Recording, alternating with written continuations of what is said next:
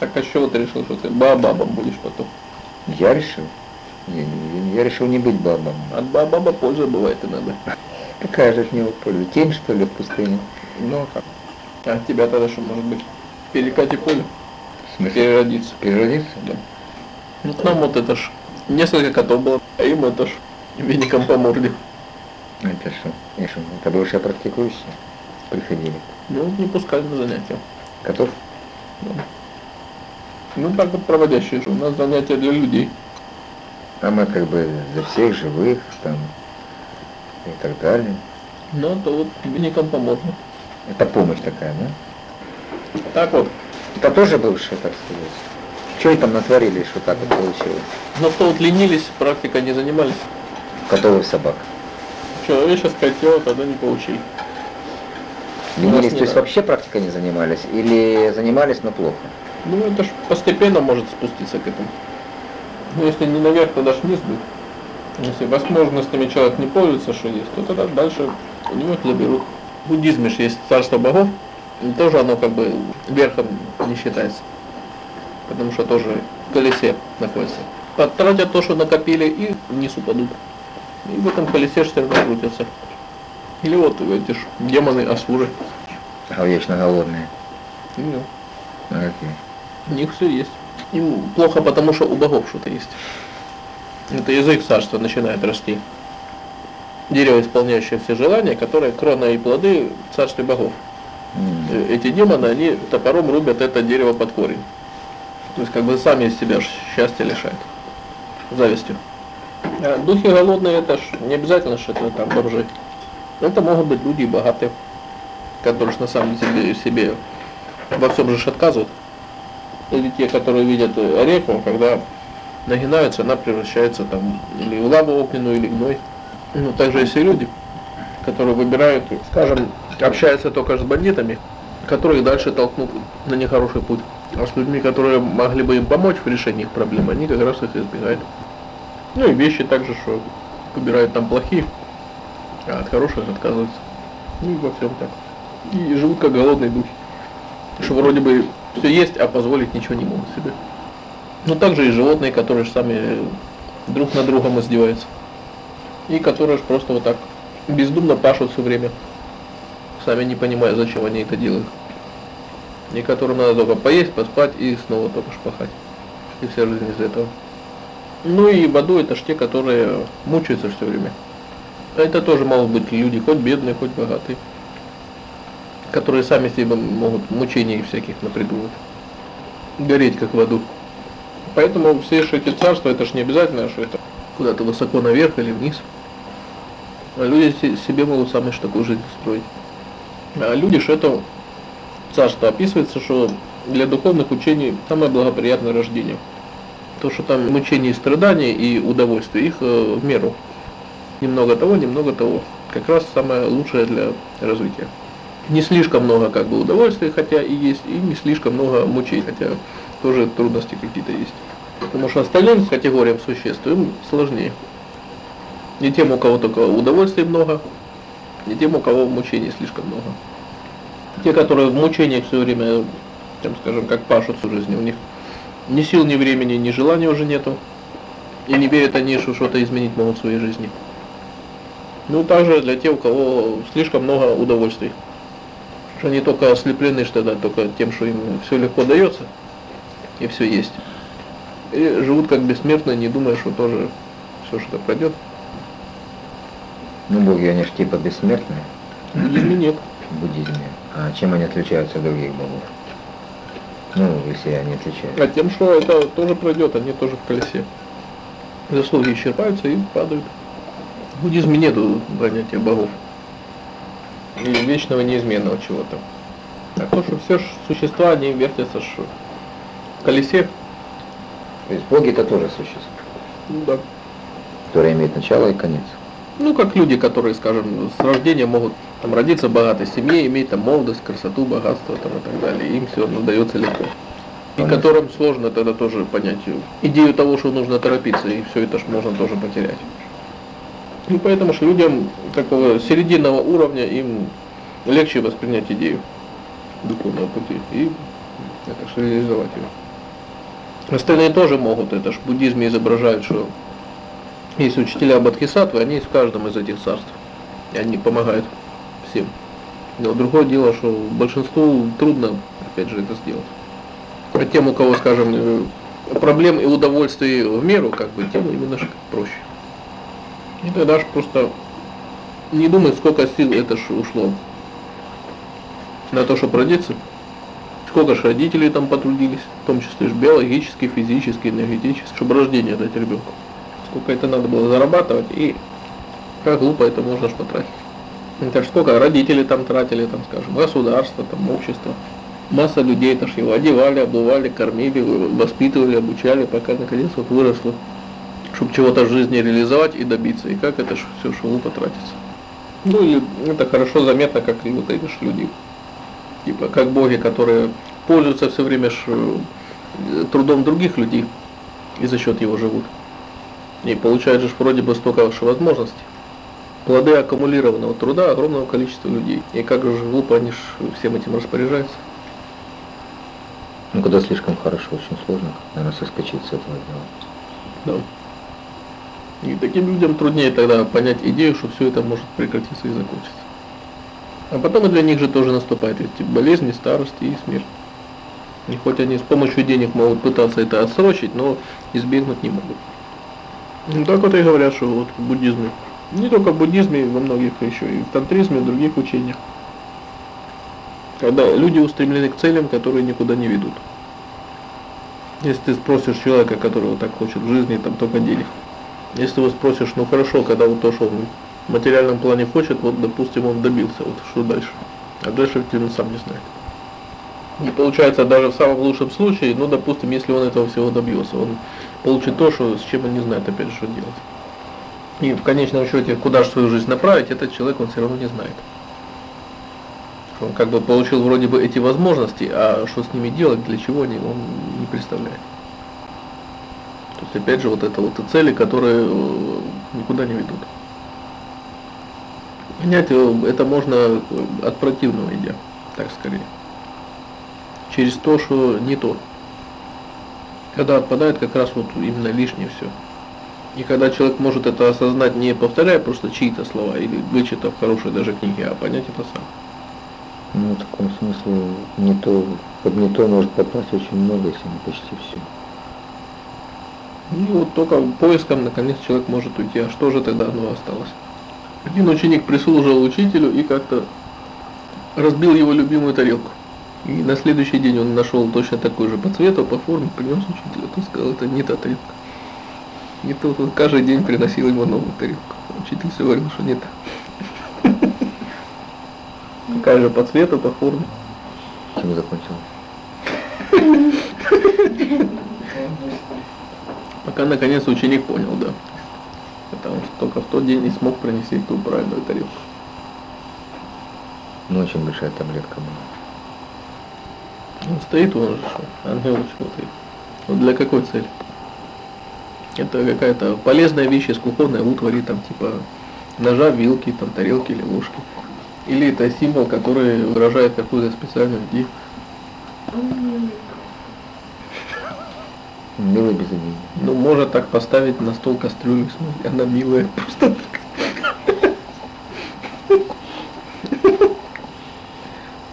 Ну, то так многие вещи, произведения искусства в таком же контексте, вроде бы не для ничего, а только для эстетического удовольствия. Ну, тогда это же другое дело. Когда это же там есть какая-то идея, которая выражена. Потому что хоть там человека можно сфотографировать, а хорошая скульптура, она ценится выше, скажем. Когда она выражает еще какую-то идею. Она может не быть точной копией, скажем, этого человека, но она выражает какую-то идею и смысл. Если же кто-то другой просто э, тупо попробует слепок этот э, содрать это, то тогда там уже нету никакой идеи. И хоть оно внешне вроде бы такое же или почти такое же, а произведением искусства не будет. Поэтому если этих Аполлонов просто, скажем, из э, пластика или там алебастра клепать тысячами и продавать, ну это же никто уже не назовет произведением искусства. Так сказать, что это милые, но это как на э, китайском постере там эти щенки и кошечки. Они милые. Ну, такая что-то, там много чего стоит, что э, с этой же серии. Ну вот это что-то есть такой вот хлам. Ну, а вообще там м, м, портрет. Ну, вот. Нормально, правильно стоит? Ну, если это он что-то значит для человека. не проблема, ну, вот так. Ну, конечно, значит, я думаю. Если это просто, скажем, сделают там фото на календаре годовом, и будут люди покупать на базаре, для них это ничего не значит. Тогда в этом тогда же нет смысла. Не, ну просто вот, э, скажем, вот, э, с такими изображениями когда определенное пространство как бы организовывается, да? Или, в принципе, все зависит от отношений, Да. где бы оно ни находилось. да. Это может быть даже, скажем, какая-то замусоленная фотография в грязной тюремной камере. Но если у человека есть соответствующие к ней отношения, то тогда там тоже будет образовываться такое пространство. Оно образуется, собственно, не самой фотографией, а людьми, которые это делают. Алтарь такой, он может быть из чего угодно. Он может быть там хоть из двух камней, которые человек нашел возле дома. Но если у него есть соответствующие к этому отношения, то это будет у него алтарь. А с другой стороны, там может все быть выложено хоть из драгоценных камней, но для людей это будет такая вот э, вынужденная формальность, которую они должны выполнять, там, скажем, ради высокой зарплаты или еще чего-то. Это будет такое же оскверненное место. Ну, как скажем, всякие красные там и ленинские уголки там в последние годы советской власти. Когда для всех это была вынужденная обязаловка уже. Туда люди шли, зная, что они должны будут вы- выполнить э, тягомотную там вынужденную обязанность. Что оно уже совсем не было там святым местом. Когда там, если читать в отличие там первые годы там советской власти, когда-то может быть там флаг там чьей-то кровью окропленный, там еще там тряпка там буквально какая-то красная, а люди это превращали там в святое место для себя. Поэтому святое место это или нет, или символ, это люди это наделяют этой силой. То есть фактически, когда происходят некие, ну, то, что говорят христиане, чудеса, да, это все зависит от людей, а не от того места, которое... Да. м, Ну, таким храмом может стать в принципе какое угодно место, если есть отношение людей к нему. То есть когда возникает потребность людей, по сути, да? Да. Фактически, да. И подоконник вот такой вот, и, и алтарь действительно там, и так далее. То есть алтарем может стать все, что угодно. Да. И место. Ну, и также и перестать им. И перед. Ну вот э, тот же монастырь Тетре, хоть и руины, но это место тоже как бы уже определенную роль играет само по себе. Или это все-таки все еще отношение к нему? Ну, отношения, но это может быть, это ж как, э, если люди наполняют это своей же силой, энергетикой, то оно может напитывать это место и вещи так что очень долго. Но в принципе это можно создать э, на любом месте. Вот, и точно так же с любой вещью. Точно так же, когда там есть там мощи святых, там различных икон и так далее. Это, ну, трудно сказать, э, во всех ли это случаях это настоящие щиты рамки. Но просто когда там есть отношение миллионов людей уже к этому за сотни и тысячи лет, то это становится таким уж святым местом. С реальными чудесами. Да. Но это когда, если оно наделено большой силой, это когда, скажем, к этому обращаются люди с большой силой. А не тогда, когда это просто формальность. Если приходят там, скажем, в этот ленинский уголок усталые люди после рабочей смены, их заставляют еще там 5 часов там высидеть, и порторг тоже он должен выполнить эту функцию, то люди туда вкладывают очень малое количество сил. А наоборот, когда вся армия, скажем, она верит там, вот, в знамя там впереди, которое на поле боя, в действительности это знамя оно может сделать там чудеса. Если это там, скажем, 100 тысяч людей, они вот э, верят в это вот как символ своей победы. Получается, что такая вера, она не носит никакого материалистического характера, это духовное. Сопряжено с духовной целью, скажем так. Символ этой духовной цели. Ну, это когда для человека это и есть как бы отображение вот тех духовных целей, к которым он стремится. А форма, она может быть в действительности разная. Ну, то есть мати- уже материализованная форма, но неких вот духовных целей. да. Да. То есть если у людей есть в действительности такое духовное устремление, они тогда же вкладывают в это много сил. То есть вот тогда возможны чудеса. Если же люди это выполняют просто как э, такой вот обряд, сами не понимая для чего и зачем они это делают, они туда очень мало вкладывают сил. Она тоже вкладывается, но очень мало. Ну, как дежурная. да. Дежурные поклоны, дежурные. Ну или люди молитвы. точно так же читают там молитвы, мантры, но они могут произносить вроде бы высокие слова, но высокий смысл в них не вкладывают. Тогда сила тоже вкладывается, но очень маленькая. А с другой стороны, если человек вкладывает смысл, он может сделать даже хоть свою какую-то корявую молитву. Но если человек вкладывает в это для себя высокий смысл, то тогда там много сил. Даже хоть он может вложить туда там несколько совсем простых обыденных слов, но для него они значат много. А с другой стороны, это может быть хоть цитата из текста, которую там, скажем, священник там пробубнил просто. Ну, как раз тот случай, что вы говорили, не по правилам, но главное, чтобы от сердца понимание да? А вот устремление, вот, э, вот как его воспитать в себе, чтобы вот так оно было, как вот вы говорите, что вот э, и места, и в себе, и внутри, все это, это ж, и человек, и человек сам тогда, в принципе, становится вот неким тогда уже символом. Как воспитать в себе такое устремление? Меняет все только поступки. То есть если человек то, что он услышал, прочитал, он старается так делать, вот тогда он только будет меняться. Если человек получил уже много, скажем, какой-то информации, прочитал он ее, услышал, говорил он ее, важно, чтобы он хотя бы часть от того, что он узнал, он старался привнести в повседневную жизнь. То есть старался, старался так делать. Вот тогда он как бы в духовном отношении он будет либо расти, либо падать. Расти, если он будет хотя бы часть от этого применять, и падать, если он будет постоянно, скажем, говорить одни вещи, а делать ровно противоположное. А если человек, он, скажем, хотя бы иногда об этом он вспоминает и старается поступки свои привести в соответствие с этими словами, то тогда он постепенно будет расти.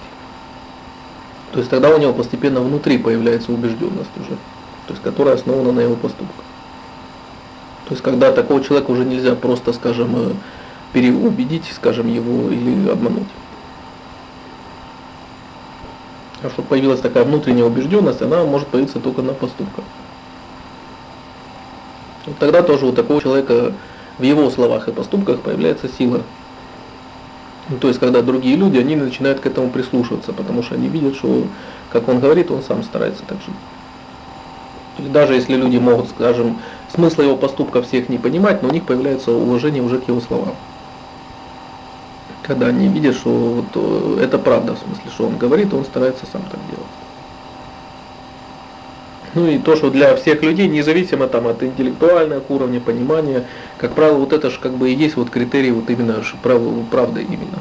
Что вот насколько вот человек вот и сам живет, как он говорит. Опять же, независимо, насколько это наделяется там интеллектуальным каким-то смыслом и так далее. Ну, так же, как для людей является таким наивысшим примером такой правды, это жизнь вот многих святых. Даже пусть биографиях они прочитали, в книгах, но когда они видят, что вот жизнь этого человека была вот в полном соответствии с тем, что учил. Даже они могут, пусть не понимать э, глубоко, там, пусть интеллектуально, там, всех целей, там, или его там лекций, или бесед, но они видят тогда, что это правда. То есть, когда вот есть вот это вот соответствие. Ну и с другой стороны, конечно, тогда ж сразу вся сила, она теряется, когда что когда путаются вот э, слова и поступки самого этого человека.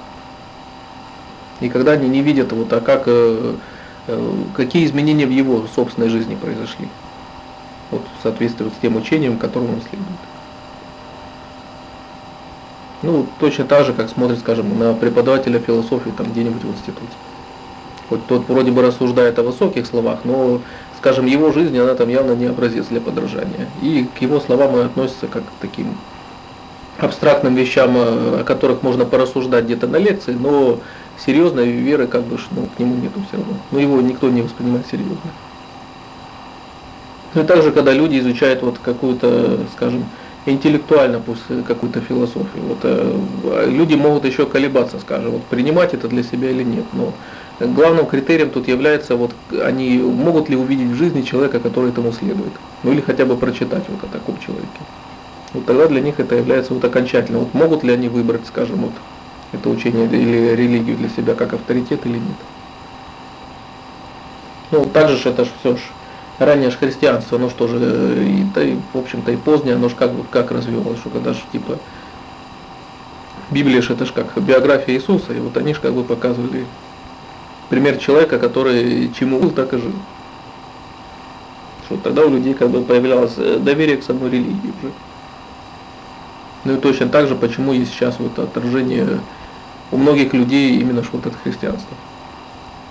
Когда с одной стороны видят как бы священников, которые учат этим всем истинам, а с другой стороны их жизнь, она совсем не пример для подражания.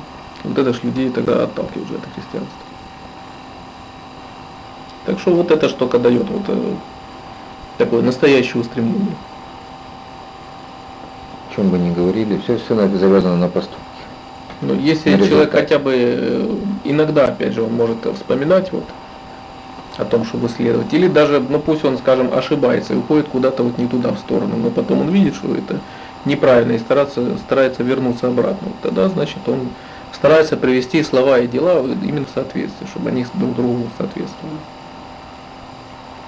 А другое дело, когда, скажем, у человека нет даже и в мыслях, то есть пытаться это практически воплотить в своей жизни. Потому что получается его вера, она тогда не меняется.